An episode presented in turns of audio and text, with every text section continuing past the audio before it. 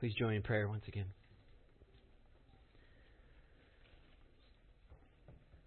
Love that line, Father. With the angels, let us sing hallelujah to our King. We love to sing about your worth, your glory.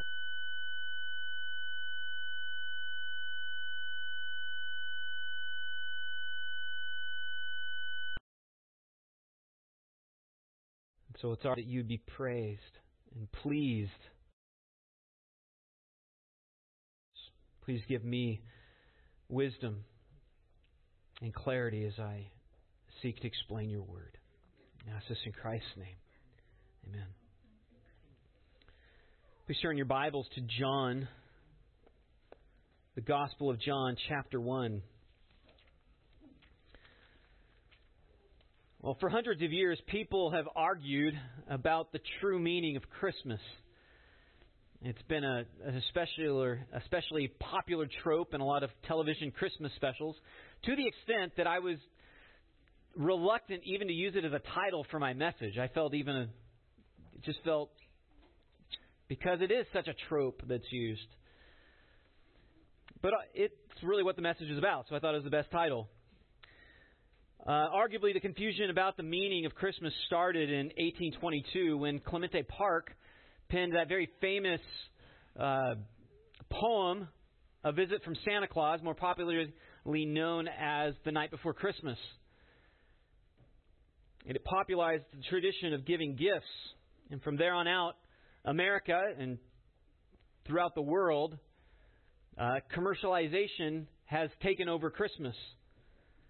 Seasonal Christmas shopping has begun to assume great economic importance. That's why uh, school, uh, retailers look forward to Black Friday every year because that's when the Christmas shopping begins. We we thrive on the commercialization of Christmas as a culture. And it was wanting to correct this commercialization of Christmas that an 1889 article was written in American Magazine summarized uh, it, it, quote, the true meaning of Christmas, and it summarized it this way To give up one's very self, to think only of others, how to bring the greatest happiness to others. That is the true meaning of Christmas, it said. And a hundred years later, Dr. Seuss threw in his two cents in his discussion when, uh, in this discussion, when he wrote his story, How the Grinch Stole Christmas quoting from that story. And the Grinch, with his Grinch feet, ice cold in the snow, stood puzzling and puzzling. How could it be so? It came without ribbons, it came without tags, it came without packages, boxes, or bags. And he puzzled and puzzled till his puzzler was sore. Then the Grinch thought of something he hadn't before. Maybe Christmas, he thought, doesn't come from a store. Maybe Christmas perhaps means a little bit more. And what happened then? Well, in Whoville, they say the Grinch's, the Grinch's small heart grew three sizes that day. And it was actually springboarding off this very story and thinking about the meaning of Christmas that Miley Cyrus wrote this Instagram in 2016. Call me the Grinch, but Christmas always makes me feel deeply sad. It is filled with so much excessiveness and greed. I just hope everyone gives the gift of love and acceptance this year to not only their own family, but those around the globe who don't get everything they wished for due to life's unfair circumstances. My parents always made Christmas about others, and I hope you find it in your heart to do the same. Now, I think most people would still acknowledge that Christmas still is the celebration of the birth of Jesus Christ 2,000 years ago. Most people would recognize that. But few, and I would say even relatively few Christians, would recognize and connect the meaning of Christmas with the meaning of their existence. Because the Bible would inextricably connect those two, both the meaning of Christmas and our existence. And that's actually the point of John chapter 1 verse 14, which tells us this.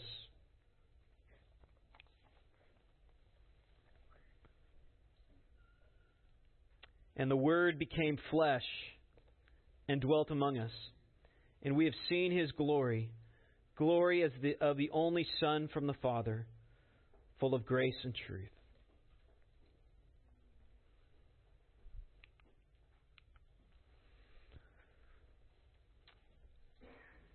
And the Word became flesh and dwelt among us. Without any doubt, the Word, word here is referring to Jesus Christ. Very few people would argue that point, uh, largely because of John 1 1. In the beginning was the Word, and the Word was with God, and the Word was God. And of course, the whole point of the Gospel of John is to display who Jesus Christ was. The question is then, why would John choose to describe Jesus Christ this way? What's his purpose in calling him the Word? Well, the word Word has a number of nuances that actually point to the greater reality of who Jesus Christ is. And one of those nuances uh, is a philosophical nuance. The Greek word for word, you might know, is logos. Hundreds of years before the Gospel of John was ever written, Greek philosophers used this word logos to describe the foundational structure of the universe, the undergirding of the metaphysical world. Uh, it's it was they used it to describe the the greater order and ultimate rule of all things. It was the governing principle in all the universe. Uh, think of it as as the force of Star Wars. Right? You just imagine if John would have written, "In the beginning was the force," and the force was with God, and the force was God. Like that would communicate something to us in our culture because of Star Wars. Well, the Greeks had a similar term rather than use the call it the force, but they called it the logos, the ultimate rule of all things. And from this idea came the word logic, which refers to the rules of thinking, how we discern truth. They recognize there must be some ultimate objective standard outside of individuals that determines something to be right or wrong. There must be some ultimate objective standard, otherwise, there, nothing would actually have any meaning. If truth was relative or subjective, we couldn't even ask the question, what's the meaning of Christmas? That, that wouldn't make any sense. And the Greeks, particularly Socrates, Plato, and Aristotle, recognized that logic couldn't be the product of just the physical universe. Time and space matter. Because if the physical universe were to disappear, logic would still be true. True.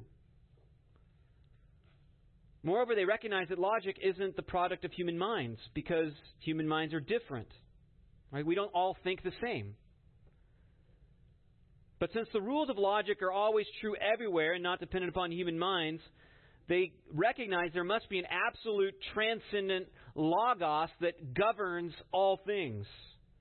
There must be a reason that logic works. The, there must be a reason that the rules for thinking work consistently. I'll explain by just use of a very simple traditional syllogism. Socrates is a man, all men are mortal, therefore Socrates is mortal. Now, if I were to say, therefore, Socrates is immortal, every single one of you would say, whoa, whoa, that doesn't make any sense. You're being inconsistent. There's a logic. You would automatically recognize a logical fallacy because logic is innate to the way we think. Now, we might get our ability to think clearly screwed up, but it is innate. Math also is another expression of this innate logic. Why does math work consistently? The, the multiplication table wasn't an invention of humans. They might have figured it out and put order to it and clarity, but they just discovered what was true. The rules of math could not have been made different if we just simply wanted those rules to be different. They're not subjective. Now, consider that that's a very strange phenomena if all that exists in the world is matter. There is no metaphysical reality, no spiritual reality. What about music also? Who made the rules for music? Like we innately know the rules for music because when a person doesn't follow the rules, like they sing off key, like I almost went off key there, like we know, oh, something's wrong. That doesn't sound right. But if there's no such thing as right and wrong, that doesn't make any sense.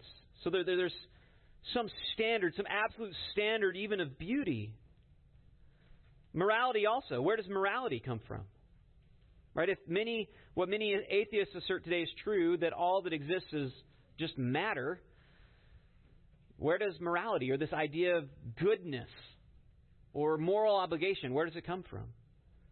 Right? How could how could one piece of rational matter say to another piece of rational matter, you ought to do something?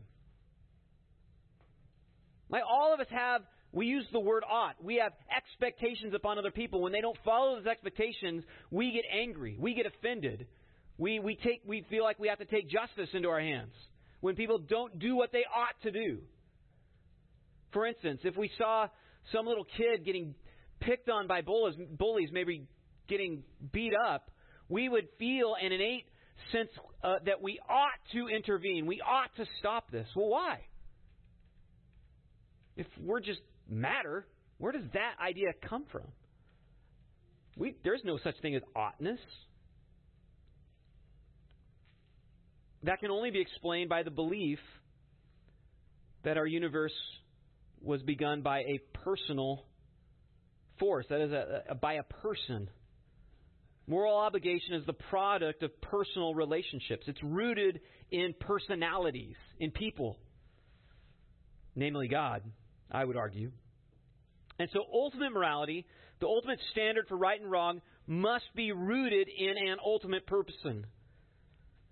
And one would assume that if such a person existed and created beings with the ability to reason and come to the conclusion that they ought to do something, you would expect that ultimate being to communicate to his creatures how they ought to live in light of the rules that he has created within the universe. You would expect that. And then he would want them to utilize the gifts of reason, the gifts of, of moral obligation, in order to function according to the way he designed them.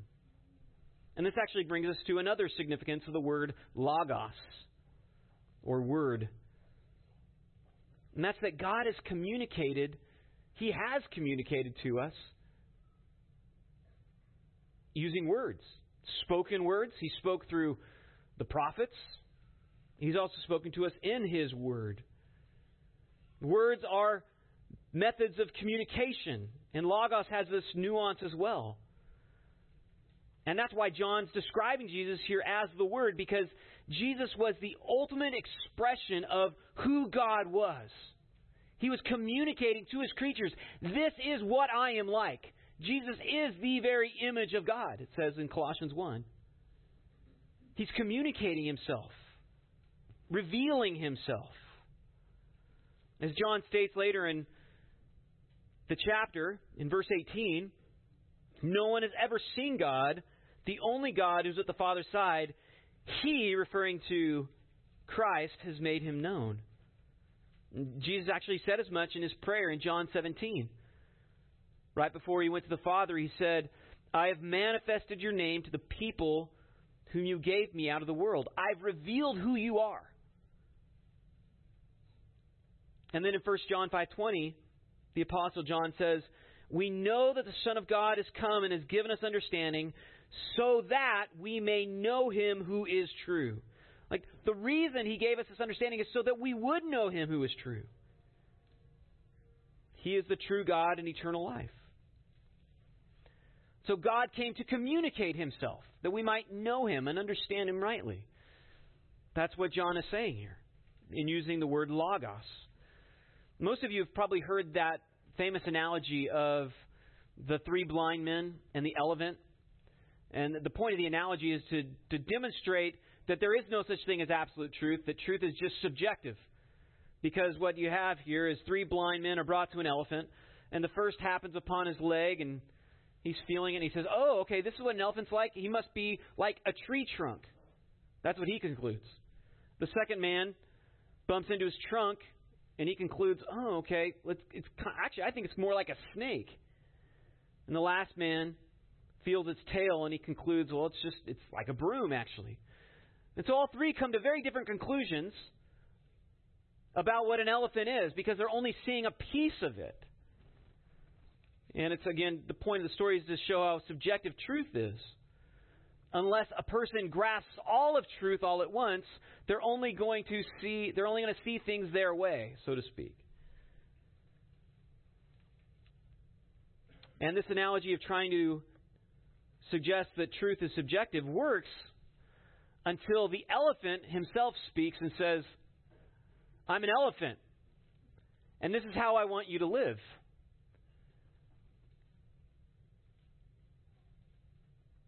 What John is saying is that the truth, or the Word, has spoken. He has revealed himself to us. Truth is not subjective, it's knowable because he has made it known. Nobody would presume to say that they, they knew absolute truth just because they themselves are smarter or just wiser than everybody else. No.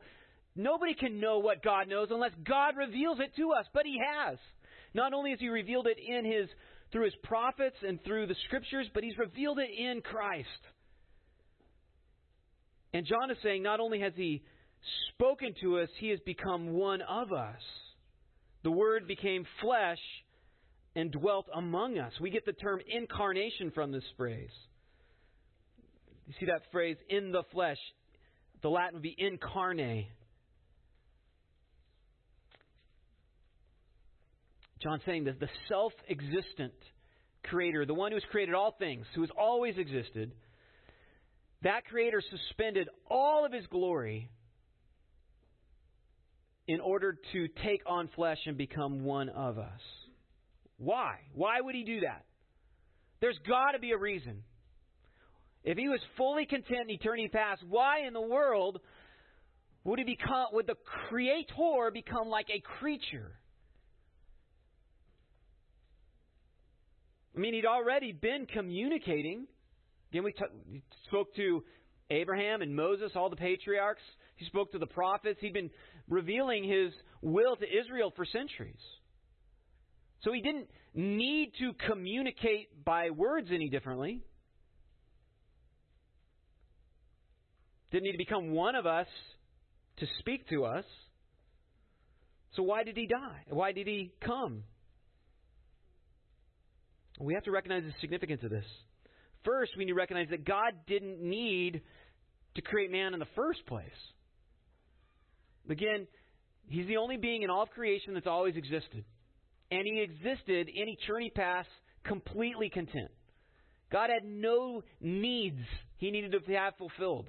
He was happy, satisfied, and had been from eternity past. In fact, the Father, Son, and Holy Spirit chose to create man in order that men, other creatures, might share the love and affection that they had for one another. They wanted to share their love, they wanted to share their glory with other creatures. So they created beings, namely men, and other creatures, of course, as well, angels.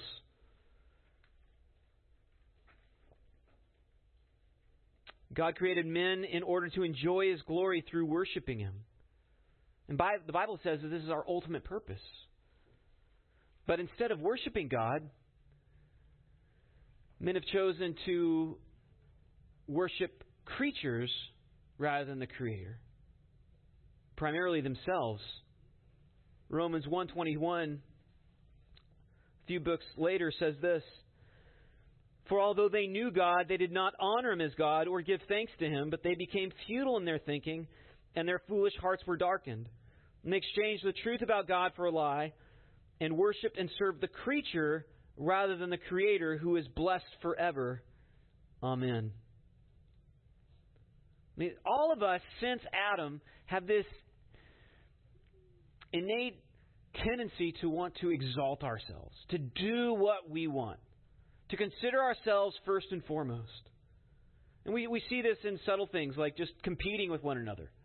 Whenever a game is played, we have this desire to want to win, to be better than everybody else. We want to exalt ourselves. In fact, most people assume that people should just live for what they want. They, that we should have a, some sense of entitlement. People should do what they want rather than what others want. And most people assume they should just live for themselves. But when other people are selfish, when other people are selfish, and they offend us by their selfishness, by not treating us with the respect that we think we deserve, or for whatever reason, we get offended. We, we assume that we can act selfishly, but if anybody else does, then, then, a, then a, a violation has taken place, and they need to be taken down. Everybody thinks with this inherent selfishness, and so when we do get offended, that's why we get self pitiful. That's why we feel sorry for ourselves. We get sullen. Some violation has taken place. Because in our hearts, we think we deserve more. And everybody else should recognize that.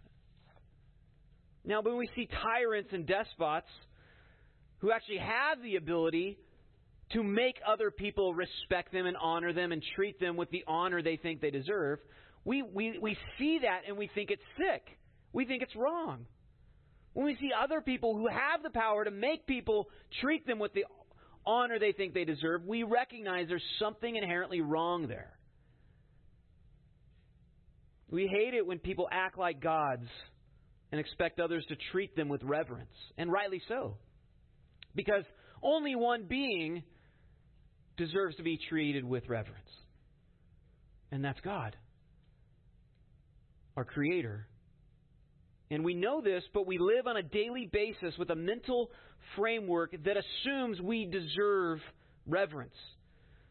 We regularly live for ourselves first and foremost. We wake up in the morning thinking about what we want.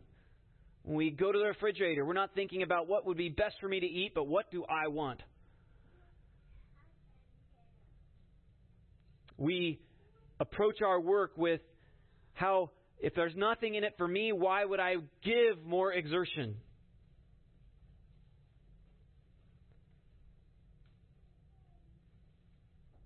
And we even assume we have this right to do just what we want. And yet, by nature, the only thing we actually have a right to is death.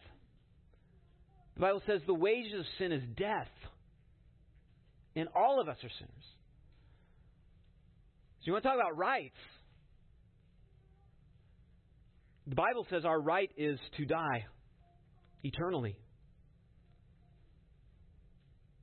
And that is why God took on flesh. Because men have rebelled against him and they've ruined themselves. And in contrast to us, the Son of God, possessed by right, by the right of his own being, the right to be worshiped, the right to be praised, and he set it aside. And he became like one of his creatures in order to save us from our slavery to sin, to free us from its ultimate penalty, the wrath of God. Hebrews 2 is helpful in this regard. Hebrews 2:14 says since therefore the children share in flesh and blood he himself likewise partook of the same things that through death he might destroy the one who has the power of death that is the devil and deliver all those who through fear of death were subject to lifelong slavery. And the Apostle John says it this way He says, And the Word became flesh and dwelt among us. Not that, that word dwelt is a very unique word. It's sometimes translated and tabernacled. Because it is the Greek word for the tabernacle. The, the place where God's Shekinah glory descended and where the Israelites could come and worship in the presence of God. The point is that the Shekinah glory that once was relegated to the tabernacle and then later on to the temple has now taken up residence not in the tabernacle, but actually in the presence of Jesus Christ himself. the glory that was once in the tabernacle was now manifested in a man, is what John is saying. And it's this understanding that Yahweh tabernacled among the people of God as Jesus that leads to John's second statement in this verse when he said, And men saw his glory.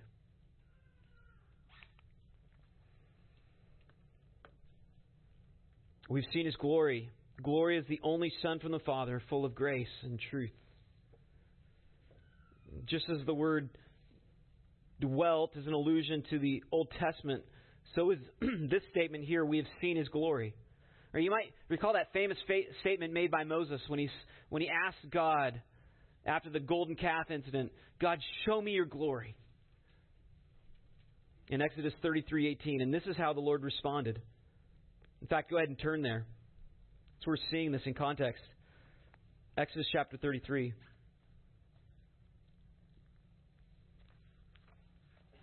Exodus, of course, is the second book of the Bible.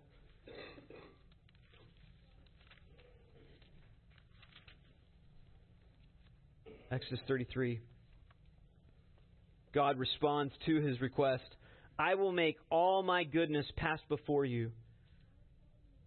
Some verse 18 and will proclaim before you my name, the Lord. And I will be gracious to whom I will be gracious, and I will show mercy on whom I will show mercy. Verse 20.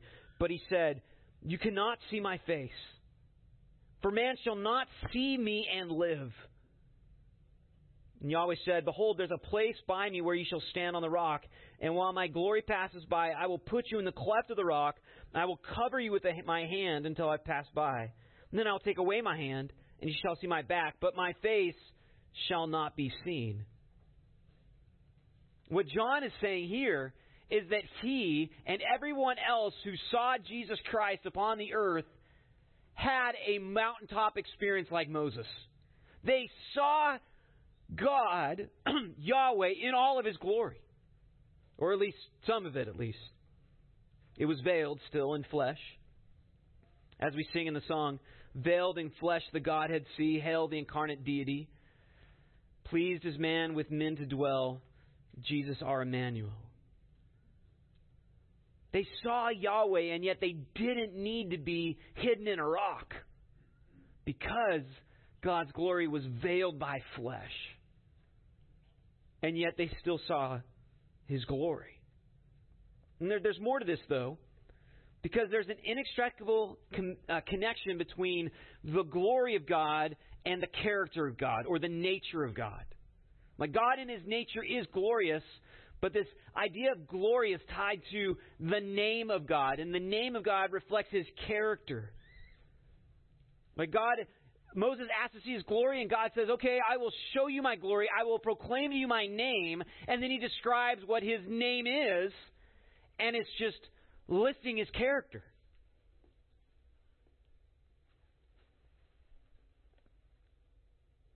Character. He's gracious. He shows mercy. His nature is glorious even as his character is glorious. God proclaimed his name or his nature to Moses, and then Jesus revealed that very nature, that glory of God, in his incarnation, death, and resurrection. So again, John is saying, we have seen with our eyes the one true God, and that he is exactly what he proclaimed to Moses a God merciful and gracious, slow to anger, abounding in steadfast love and faithfulness, keeping steadfast love for thousands, forgiving iniquity and transgression and sin. God, John is saying this is what God is like. And we, he's proven it through the incarnation of Christ. I mean, note even the significance of how John describes his glory. Glory as the only Son from the Father.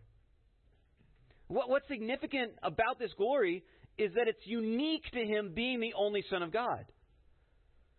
That, that word that's used there, monogenes, emphasizes the uniqueness of Jesus. The, the word described um, one who is a, uh, like an only child. Refers to an only child in Luke 7 and then Luke 9, also Luke 8. It just basically means one of a kind. And what John is saying is that Jesus was unique. He was the only true Son of God the Father. Now, all the rest of us can become adopted children, but He's the only child by nature.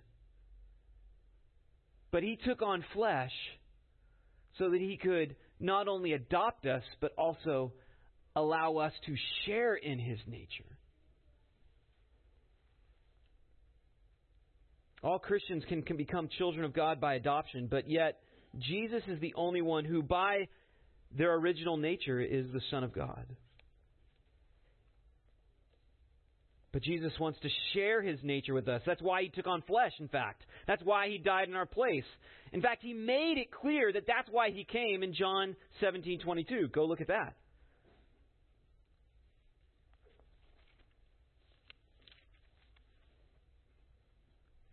One were to ask Jesus, well, what's the meaning of Christmas? This is what Jesus would say. Why he took on flesh. Verse 22 The glory that you have given me, I have given to them, that they may be one, even as we are one. I and them, and you and me, that they may be perfectly one, so that the world may know that you sent me and love them, even as you love me. Father, I desire that they also, whom you've given me, may be with me where I am, to see my glory that you've given me, because you loved me before the foundation of the world.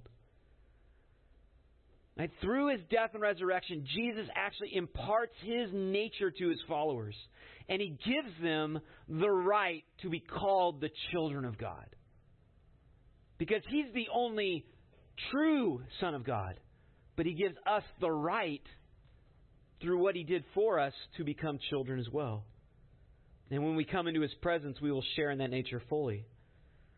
According to 2 Peter chapter 1. But notice also John defines the glory that he saw in Christ. Full of grace and truth, which is, of course, what our church is named after. The Bible scholars actually suggest that these are the New Testament equivalent to the description of God in the Old Testament as being a God uh, full of steadfast love and faithfulness. The, the very theme that is that emphasized through the book of Exodus.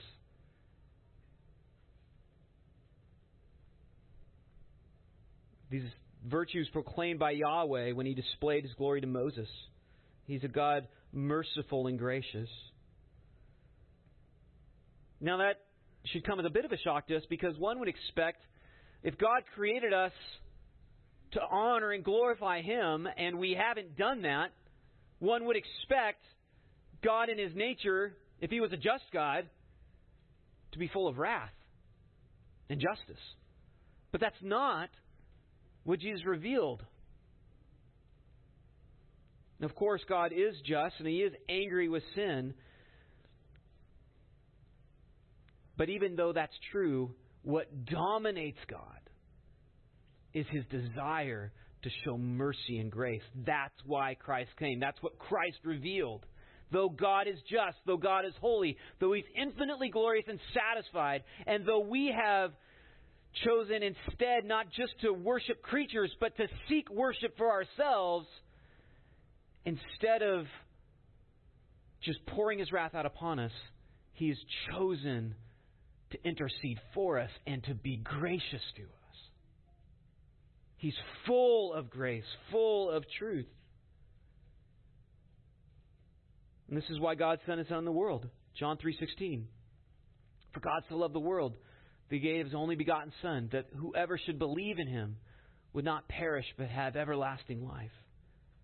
For God did not send his, send his son into the world to condemn the world, but in order that the world might be saved through him. His glory was full of grace, but it's also full of truth. Jesus came that we might know the truth. He said, "You shall know the truth, and the truth will set you free." John eight thirty one. Right? This is an absolute contrast to to Satan, who dominates this world through his influence, and he's defined as the father of lies. Jesus said in John eight forty four, speaking to the Pharisees, he said, "You're the father of the devil." and your will is to do your father's desires. He was a murderer from the beginning, and does not stand in the truth because there is no truth in him, when he lies, he speaks out of his own character, for he is a liar and the father of lies. And Jesus said that they are of the, their father Satan because all of us are born into this world like Satan as self worshippers who suppress the truth of God. Again, Romans 1:18.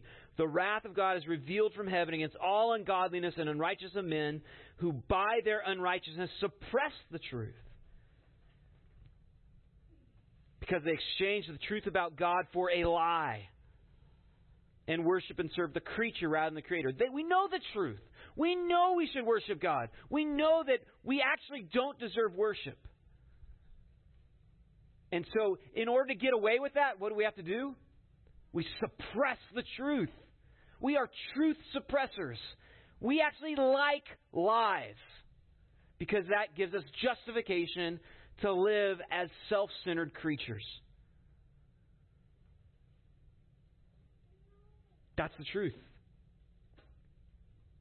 And because this world is corrupted by sin, no matter how many lies we embrace, they'll never satisfy us. And we know this by our own experience. Now, it's not to say that we won't experience good times. Of course, we're going to enjoy the pleasures of food, sex, friendships,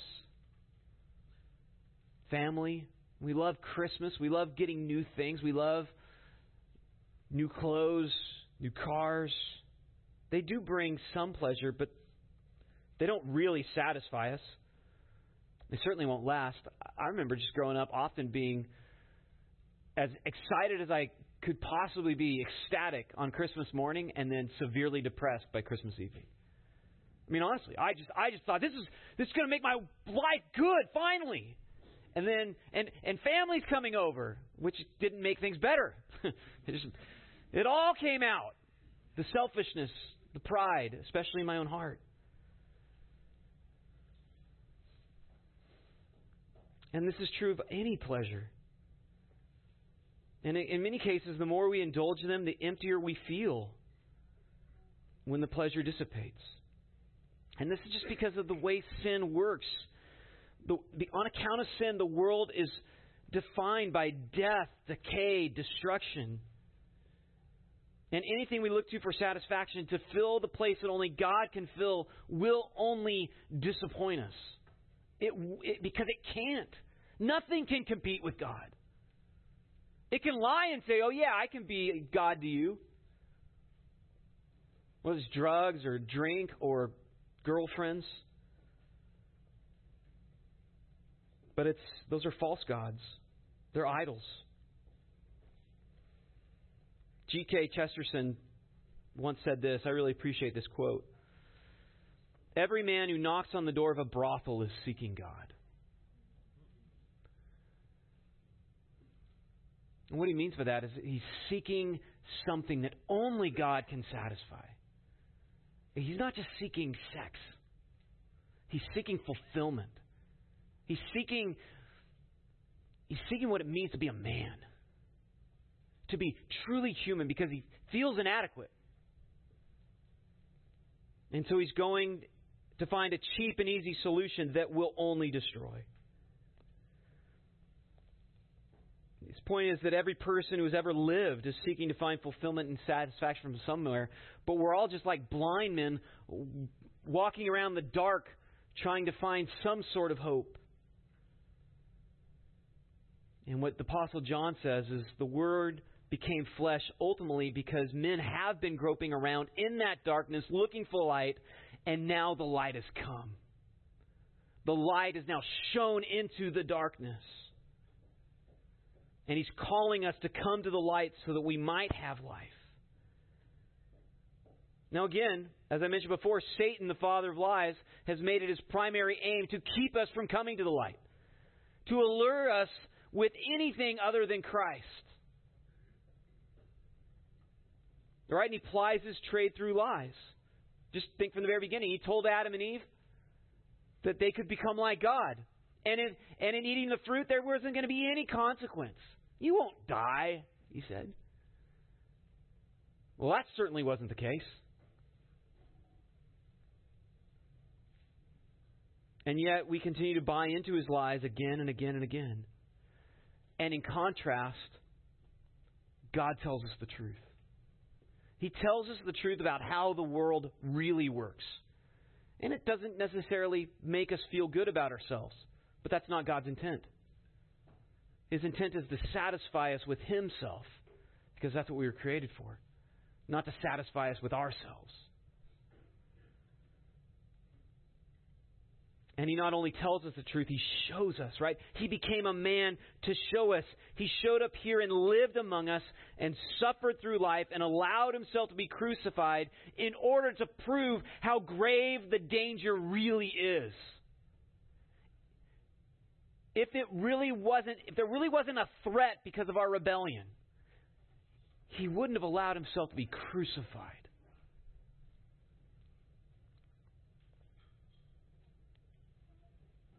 God became man on Christmas Day 2,000 years ago in order to make the truth of your existence crystal clear. Right? The meaning of Christmas is the meaning of your life. You were created to worship God, to be satisfied in Him. But you failed. We've all failed to give Him the honor He deserves, and therefore we justly deserve His wrath. And the Son of God took the penalty of God's wrath for us when he died on the cross. But that will only be accredited to us. We only get the benefit of Christ's death if we believe in him, if we trust in him, and choose to repent from our life of self worship and, and, and, repent from that life and instead live for him and his glory. And so, how do we do that? Well, we'll just begin by crying out to Him and say something like this God, be merciful to me, a sinner. I know I deserve your punishment on account of what I've done, but I believe your Son has paid the penalty for my sin. Change my heart so that I can now live for you and for your glory. And Father, that is all our prayer who have trusted in you already. We want to no longer live for ourselves because we we can't offer any good in and of ourselves. Lord, we can only offer good through Christ. Christ has become everything to us. And so we want to live for Him and to let the world know of the hope that is found in him. So, God, give us wisdom, even this day, this week, as we interact with family and friends, to know how we can wisely share the good news of hope that was offered to us in the incarnation and death and resurrection of Christ. We pray these things in Christ's name. Amen.